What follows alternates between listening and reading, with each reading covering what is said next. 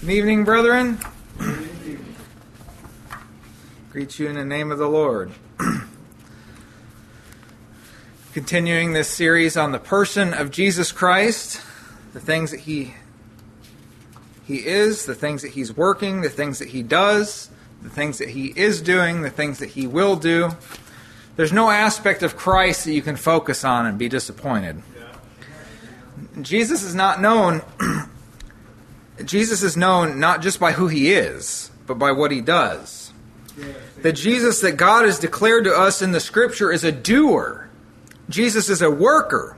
He's working today. This very minute, he's working from the heavenly places. No, Jesus has not sat down at the right hand of the Father in a seat of inactivity. He's seating in a throne. He said, My Father is always working, and so am I. John 5 17. All things have been put under his feet. He's the head of all principality and powers. And he hasn't just been put uh, the head of all principalities and powers to not use those principalities and powers. The principalities and powers given to Christ aren't just like a trophy for Christ, they're for his utility. He is head over principalities and power. He has employed that power to work in us. And I would like to talk today about a specific and a necessary work that Jesus performs in us. That he circumcises our hearts and brings us to our text today. In whom also ye are circumcised with a circumcision made without hands, and putting off the body of the sins of the flesh by the circumcision of Christ. Colossians 2:11. Before we can talk about this in depth, it would benefit us to talk about circumcision and to have a working knowledge of how this is used in the scripture. See, everything that God instituted, he did so for a reason. How would we understand a sacrifice without the sacrifice given in the law? What reference point would you have? When Jesus is declared to be our high priest, what reference point would you have if we had never been exposed to an earthly representation of a priest in the, according to the scriptures? What would clean and unclean mean to anyone unless a distinction had already been made at some point in time, even if it was in ordinances? See, these things were shadows of Christ. They were set forth as types of a greater and an enduring substance. They would prepare our understanding when the fullness came. And circumcision is no different. The circumcision is a process of cutting away and removing of the flesh. It's a procedure that involves removing a person's physical flesh, something that they were born with, removal of it. It was first introduced to us in the scriptures in the book of Genesis, chapter 17, and it's a pretty significant thing. It was actually a token of the covenant itself that God made with Abraham. Pretty significant thing that we're about to talk about today. And God said unto Abraham, Thou shalt keep my covenant, therefore, thou and thy seed after thee in their generations. This is my covenant, which ye shall keep between me and you and thy seed after thee, every man child among you shall be circumcised. It's a pretty important thing. And ye shall circumcise the flesh of your foreskin, and it shall be a token of the covenant between me and you.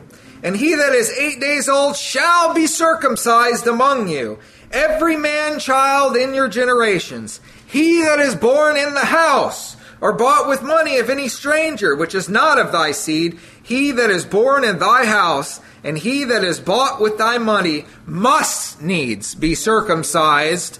And my covenant shall be in your flesh for an everlasting covenant. And the uncircumcised man child, whose flesh of his foreskin is not circumcised, that soul shall be cut off from his people he hath broken my covenant.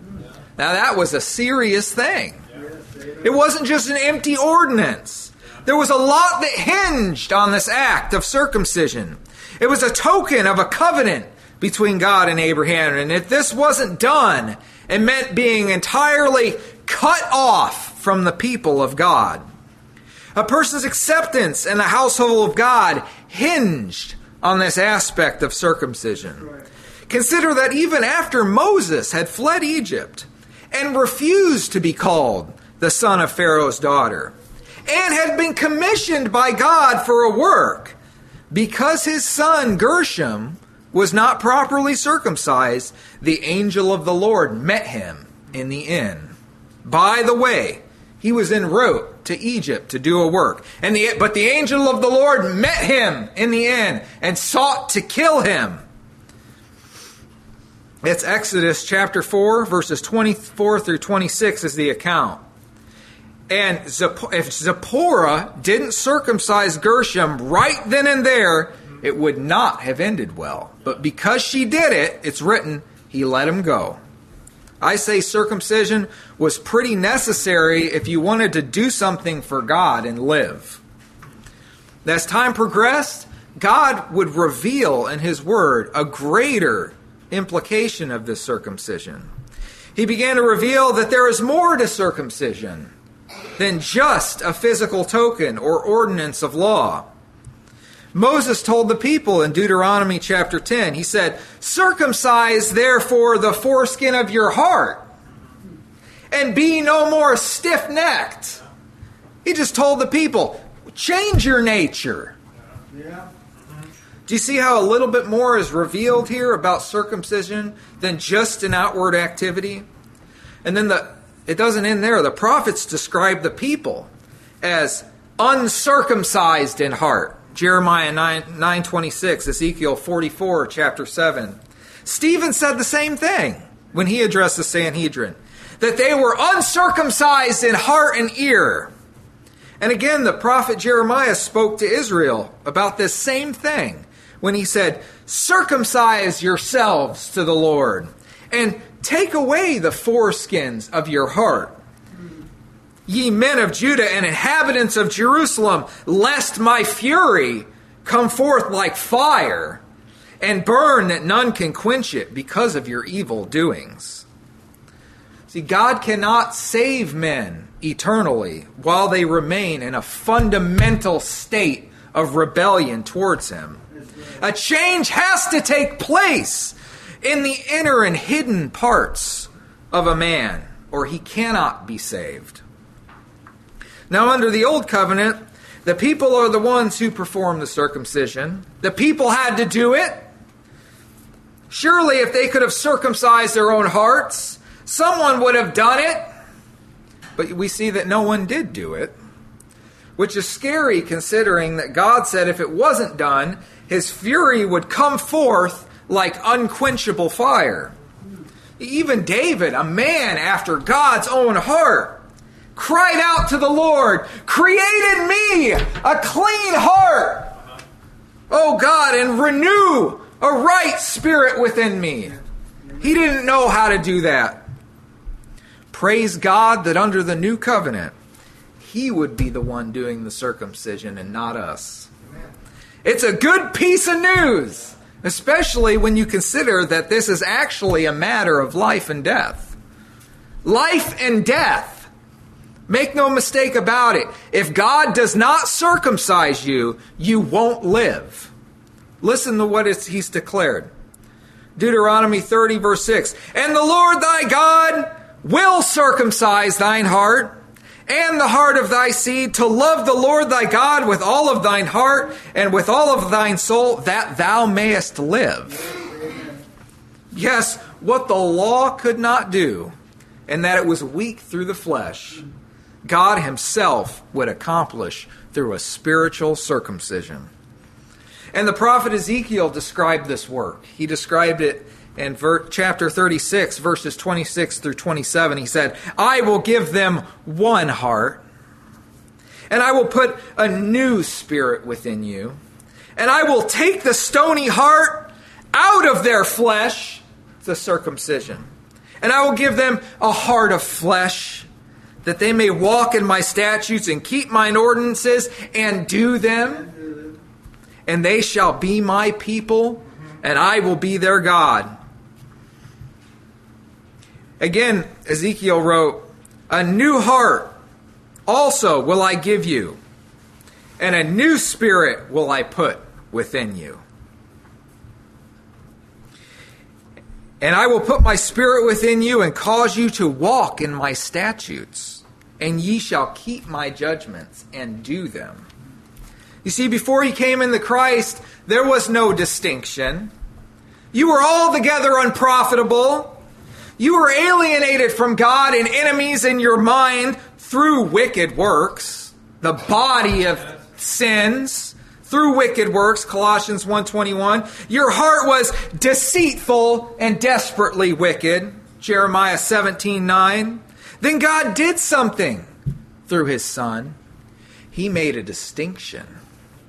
Jesus is the word it is stated that the word of God is sharper than any two-edged sword it's sharp the separation is precise. There isn't any unclear edge.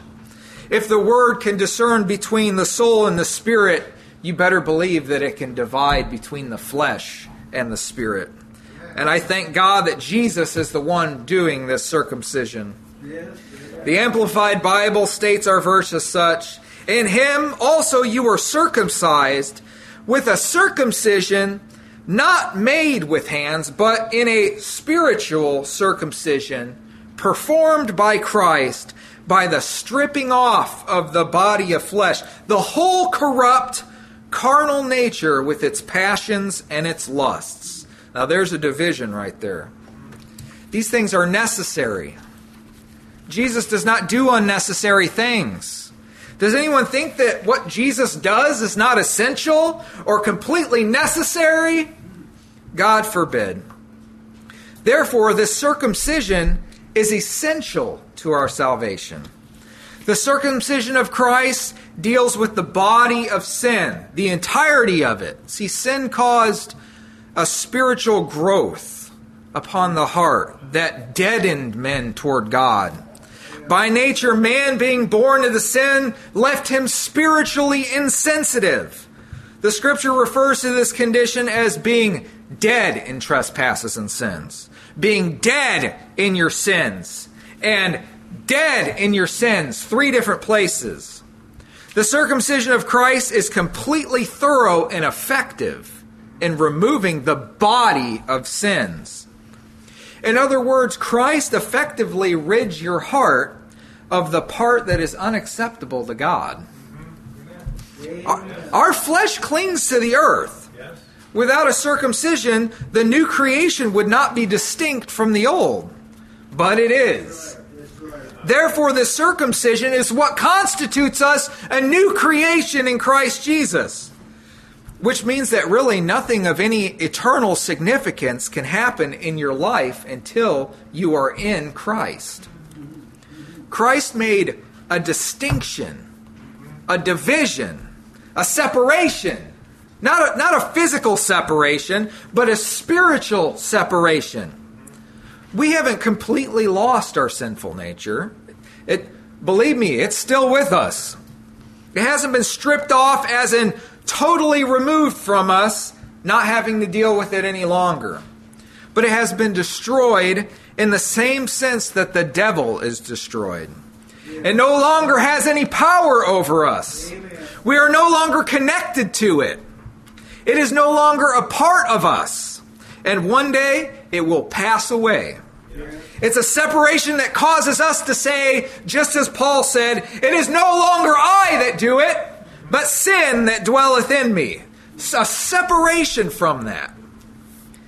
He, he was speaking of contrary thoughts that entered into his mind, that were generated in his mind's eye. He's not the one that generated those thoughts, it was the sinful nature he wasn't associated with it. Why wasn't he associated with it? Jesus circumcised him. Jesus circumcises us. Now, see, if you're not circumcised by Christ, then those are your thoughts. Those contrary thoughts against God are your thoughts. There is no new creation to somebody who is outside of Christ. There's a separation that has occurred. you can say, It is no longer I who live, but Christ who lives in me. There's a distinction. The circumcision was a token of the covenant, but ultimately it was a shadow of a substance belonging to Christ himself. The prophets spoke of Christ's circumcision and what circumcision would do, that it would cause us to keep his ordinances and statutes and do them. In other words, this circumcision of Christ causes a change in the very nature of a person in whom it is performed on. Where only one nature existed, there are now two. If anyone, then, has the substance dwelling in them, what would provoke them to seek after the shadow? If we are the circumcision that worship God in the Spirit, why, why would anybody promote that which is in part to worship God in the flesh unless they had been turned from Christ? Like, why do people follow after feast days and Sabbath keeping and circumcision and the like? Why did the what what was the error in the Galatian church? The apostle Paul speaks clearly. He said, "If ye be circumcised, Christ shall profit you nothing." in Galatians chapter 5. And in Christ Jesus, neither circumcision availeth anything, nor uncircumcision, but a new creature. Again in Romans 2:28 through 29, for he is not a Jew, which is one outwardly, neither is that circumcision which is outward in the flesh, but he is a Jew which is one inwardly, and circumcision that is that of the heart in the spirit and not in the leather, whose praise is not of men, but of God. This is what Christ has brought us to. Christ is the substance, and everyone in Christ experiences the circumcision. No one has forgotten or left out. God doesn't forget anybody that comes into the kingdom. This is why it's said, For we are the circumcision. We are the circumcision which worship God in the Spirit and rejoice in Christ Jesus and have no confidence in the flesh. You can't worship God in the flesh. The flesh has to be cut off. We are the circumcision. And because of that, we worship God in the Spirit and have no confidence in the flesh.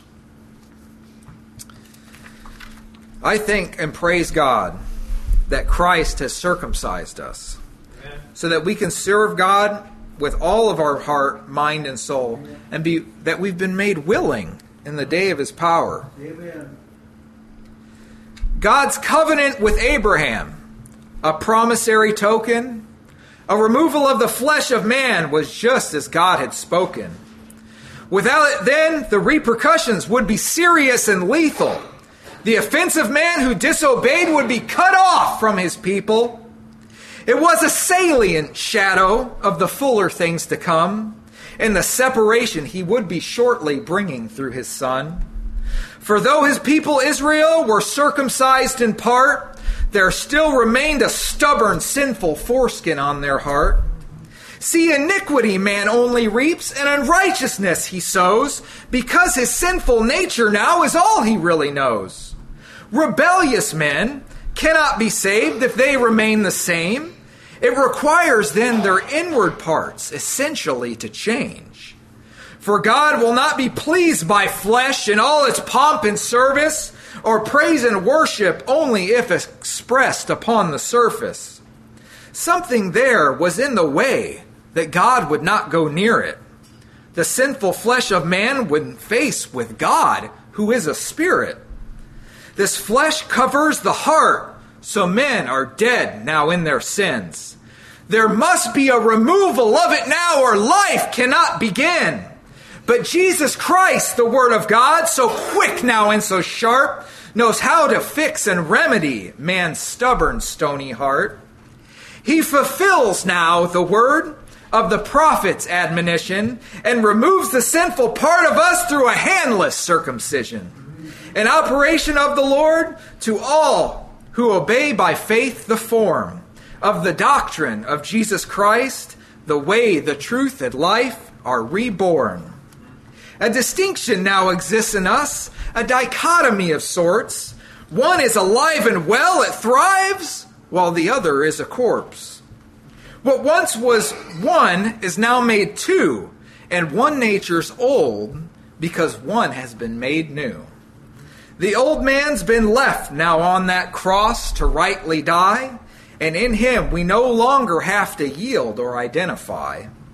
Now we can shout the victory. It is not I, but sin in me.